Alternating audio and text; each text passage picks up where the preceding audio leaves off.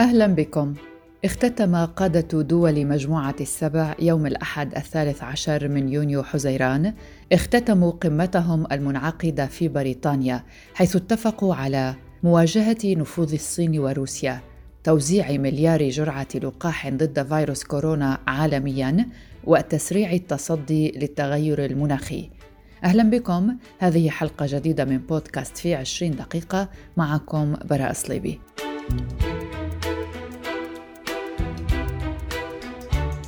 ما هي قمة السبع؟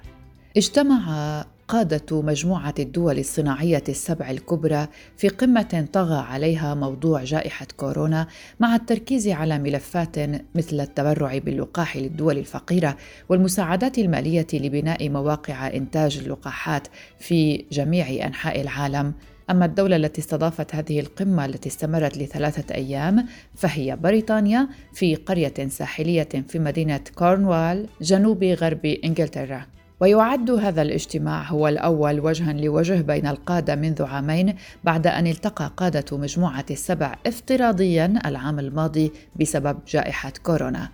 تضم مجموعة السبع الولايات المتحدة، بريطانيا، ألمانيا، فرنسا، إيطاليا، اليابان وكندا. أما المشاركين الذين تمت دعوتهم كضيوف وحضروا يوم السبت المنصرم هم زعماء كل من أستراليا، الهند، كوريا الجنوبية وجنوب أفريقيا. وذكر البيان الختامي للقمة أن الدول السبع ستقدم مليار جرعة من اللقاحات خلال العام المقبل وستعمل مع القطاع الخاص ومجموعة العشرين ودول أخرى من أجل زيادة المساهمة على مدى الأشهر المقبلة. وقال رئيس الوزراء البريطاني بوريس جونسون خلال مؤتمر صحفي في ختام القمة طالبت نظرائي بالمساعدة في تحضير الجرعات اللازمة وتوفيرها من أجل تلقيح العالم بحلول نهاية عام 2022 مضيفا أن قادة الدول السبع تعهدوا بتوفير أكثر من مليار جرعة عبر التمويل أو آلية كوفاكس.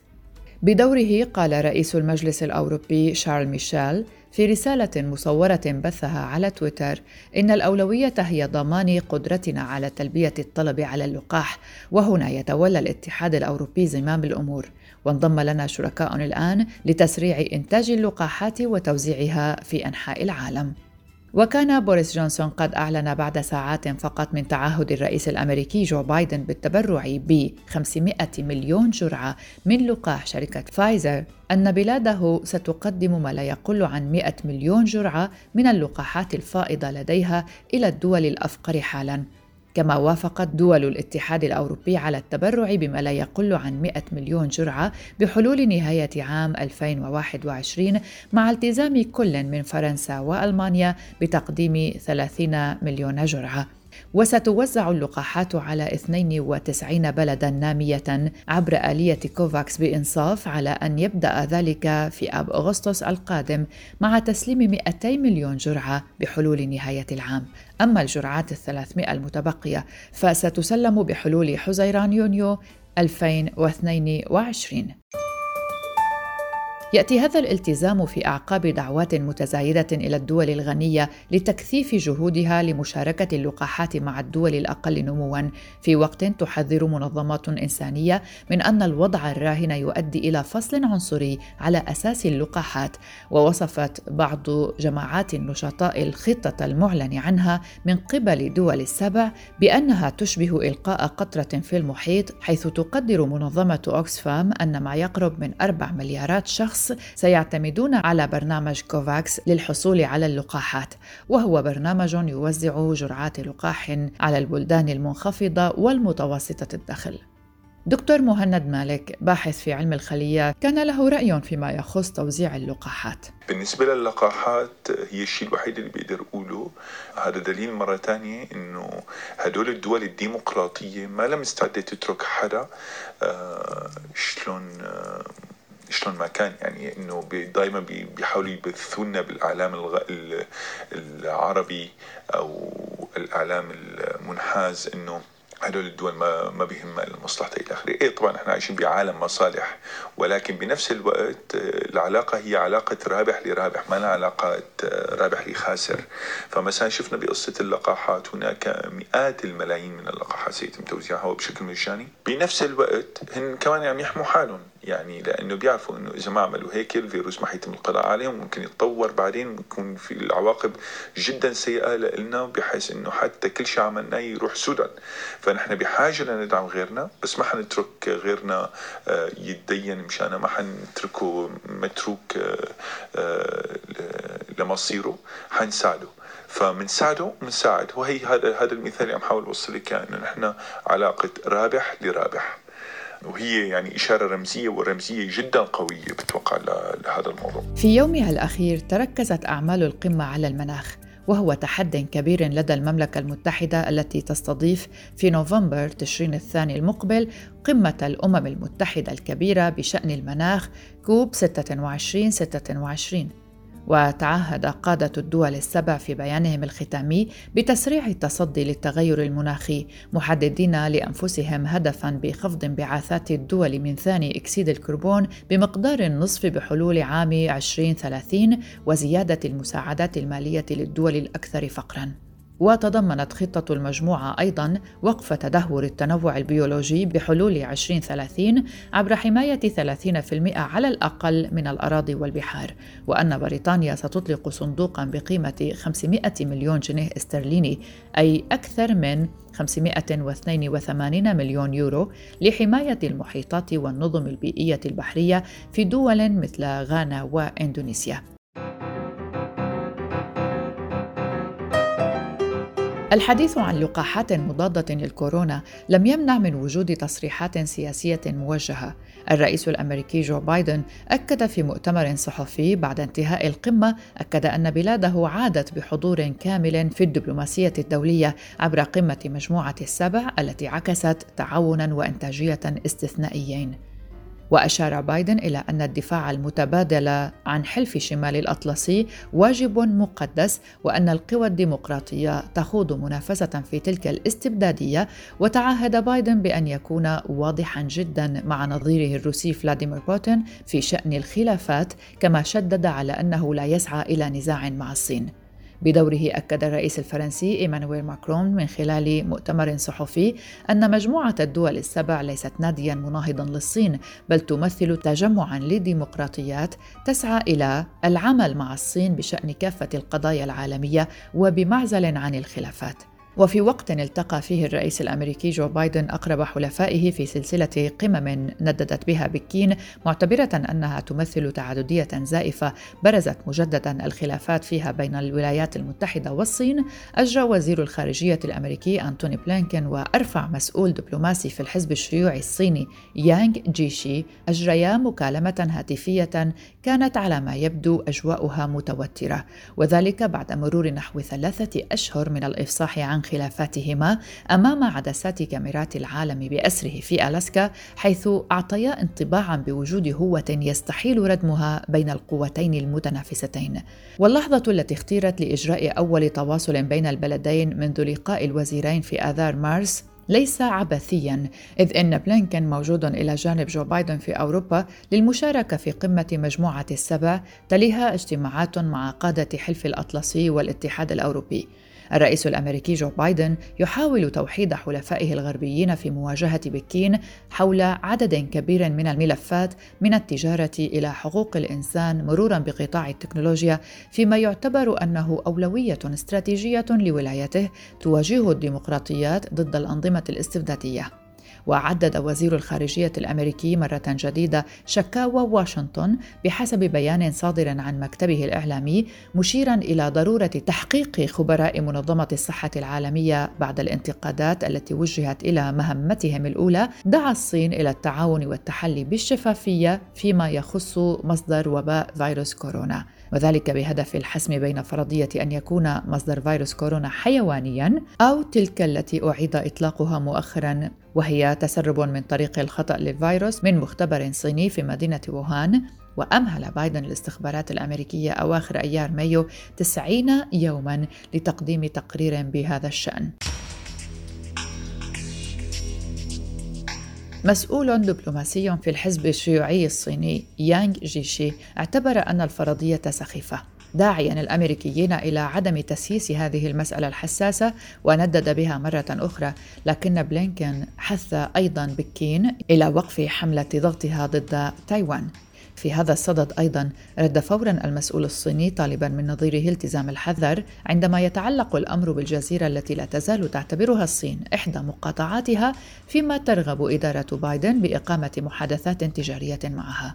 وأعرب وزير الخارجية الأمريكي عن قلق بلاده بشأن الإبادة والجرائم ضد الإنسانية التي ترتكب وتستهدف بحسب الحكومة الأمريكية مسلمي الإيغور في منطقة شينجيانغ وكذلك أبدى قلقا حيال تدهور تدهور المعايير الديمقراطية في هونغ كونغ. يان شيجي أجاب أن الولايات المتحدة يجب أن تحل انتهاكاتها الخطيرة لحقوق الإنسان وعدم استخدام ما يسمى مشاكل حقوق الإنسان كذريعة للتدخل اعتباطيا بالشؤون الداخلية لدول أخرى متباهيا بعودة الولايات المتحدة إلى الساحة المتعددة الأطراف بعد انسحابها على مدى السنوات الأربع الماضية في عهد سلفه دونالد ترامب وحمل خصوصا على استراتيجية الرئيس بايدن الذي يريد تشكيل جبهة موحدة في مواجهة الصين. الصين. يعني باختصار دعت مجموعة السبع الصين في البيان الختامي إلى احترام حقوق الإنسان والحريات الأساسية في كل من إقليم شينجيانغ غرب حيث تتهم بكين بارتكاب انتهاكات ضد الأقلية وهونغ كونغ حيث تستهدف الناشطين المدافعين عن الديمقراطية. وطالبت المجموعة الصين أيضا بالتعاون مع منظمة الصحة العالمية لإجراء تحقيق شفاف وعلمي في مرحلته الثانية بشأن مصدر فيروس كوفيد 19 كما دعت المجموعة أيضا روسيا إلى إجراء تحقيق عاجل وإلى تقديم شرح ذي مصداقية حول استخدام أسلحة كيميائية على أراضيها وإلى وضع حد للقمع الممنهج للمجتمع المدني ولوسائل الإعلام المستقلة وإلى كشف المسؤولين عن شن هجمات إلكترونية بواسطة برمجيات الفدية من داخل أراضيها. في المقابل ردت الصين وحذرت زعماء مجموعة السبع من أن الأيام التي كانت تقرر فيها مجموعات صغيرة من الدول مصير العالم قد ولت منذ وقت بعيد. وقال المتحدث باسم السفارة الصينية في لندن نعتقد دائما أن الدول متساوية. كبيرة كانت أم صغيرة قوية أم ضعيفة فقيرة أم غنية وأنه يجب معالجة الشؤون العالمية بالتشاور بين كل الدول. ملف آخر تم مناقشته في قمة الدول السبع. نظام ضريبي أكثر إنصافاً مجموعة الدول الصناعية السبع دعمت تأسيس نظام ضريبي أكثر إنصافاً يفرض حداً أدنى للضرائب على الشركات ويشمل حملة مشتركة ضد التهرب الضريبي في إطار ما وصفتها بجهود رامية لتقليص عدم المساواة. واتفق القادة خلال القمة على ضمان ازدهارنا المستقبلي عبر الدفاع عن تجارة أكثر حرية وإنصافاً في إطار نظام تجاري يتم إصلاحه. واقتصاد عالمي أكثر مرونة ونظام ضريبي عالمي أكثر انصافا.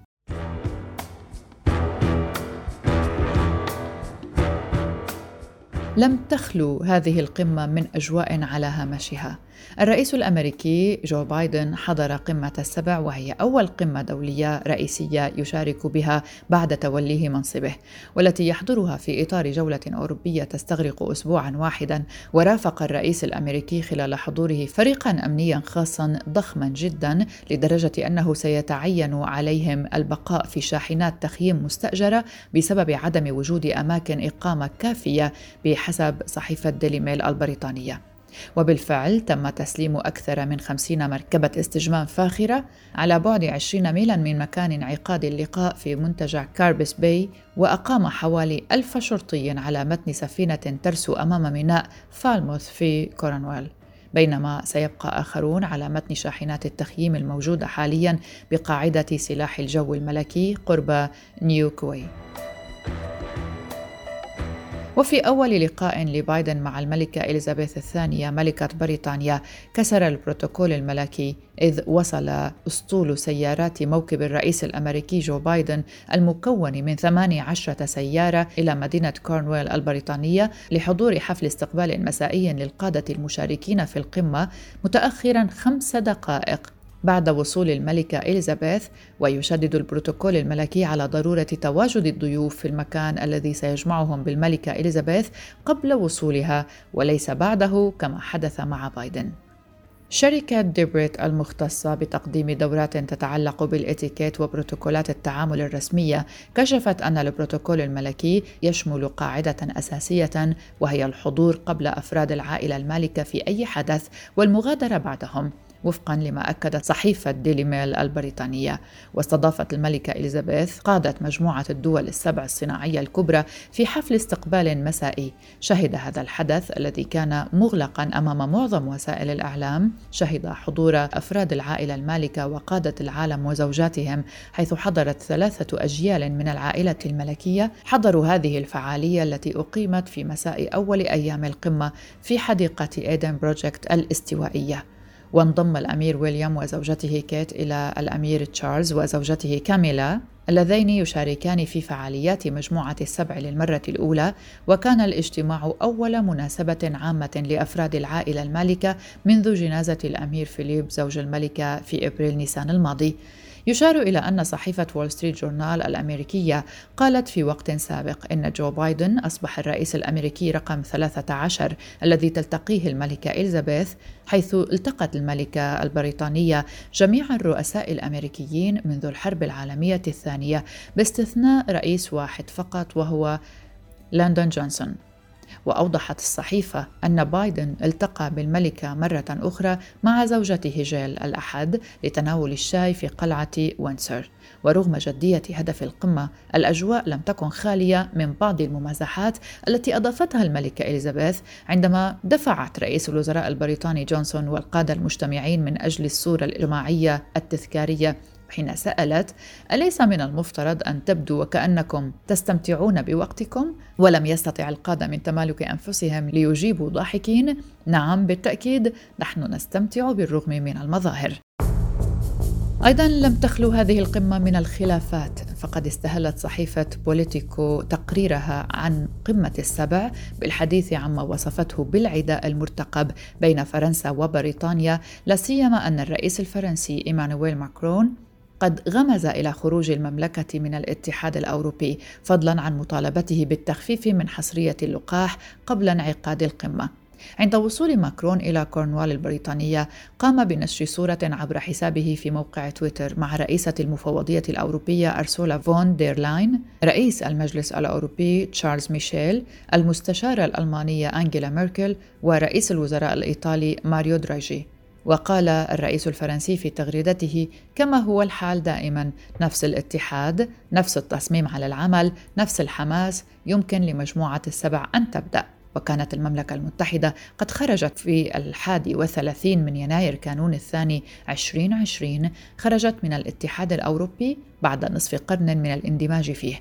وقبل انعقاد القمة أعرب ماكرون عن دعمه للتنازل عن براءات اختراع اللقاح قائلا بأنه منذ اليوم الأول عملت فرنسا على إيجاد حلول للوباء تقاسم الجرعات وفتح الملكية الفكرية وتمويل الأنظمة الصحية.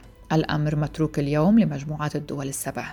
وفي السياق نفسه فشلت بروكسل وواشنطن أيضا في التوافق حول معضلة التنازل عن حقوق الملكية الفكرية المرتبطة باللقاحات وتسببت واشنطن في مفاجأة لدول الاتحاد التي لم تتوصل لموقف جامع حول صحة تحرير براءات الاختراع. لا سيما عندما قالت إدارة الرئيس الأمريكي جو بايدن إنها ستدعم مناقشات التنازل الجارية في منظمة التجارة العالمية بحسب الصحيفة. أيضا خلاف بين كوريا الجنوبية واليابان. الخلاف قديم ويعود إلى الحرب العالمية الثانية لكن عام 1965 وقعت طوكيو معاهدة أعادت فيها العلاقات الدبلوماسية مع كوريا الجنوبية وقدمت قروضا ومنحا من أجل إصلاح إرثها الاستعماري المقلق في سيول. لكن عام 2018 صدر حكم قضائي أعاد إشعال الخلاف وهو يقضي بإلزام شركة يابانية كبرى بدفع تعويضات لأسر العمال الذين تم استخدامهم كعمالة قسرية خلال الحرب العالمية الثانية. ثم قامت اليابان بوقف تصدير المواد الحساسة المستخدمة في تصنيع التكنولوجيا إلى كوريا الجنوبية ما فرض ضغوطا إضافية على سلاسل التوريد العالمية.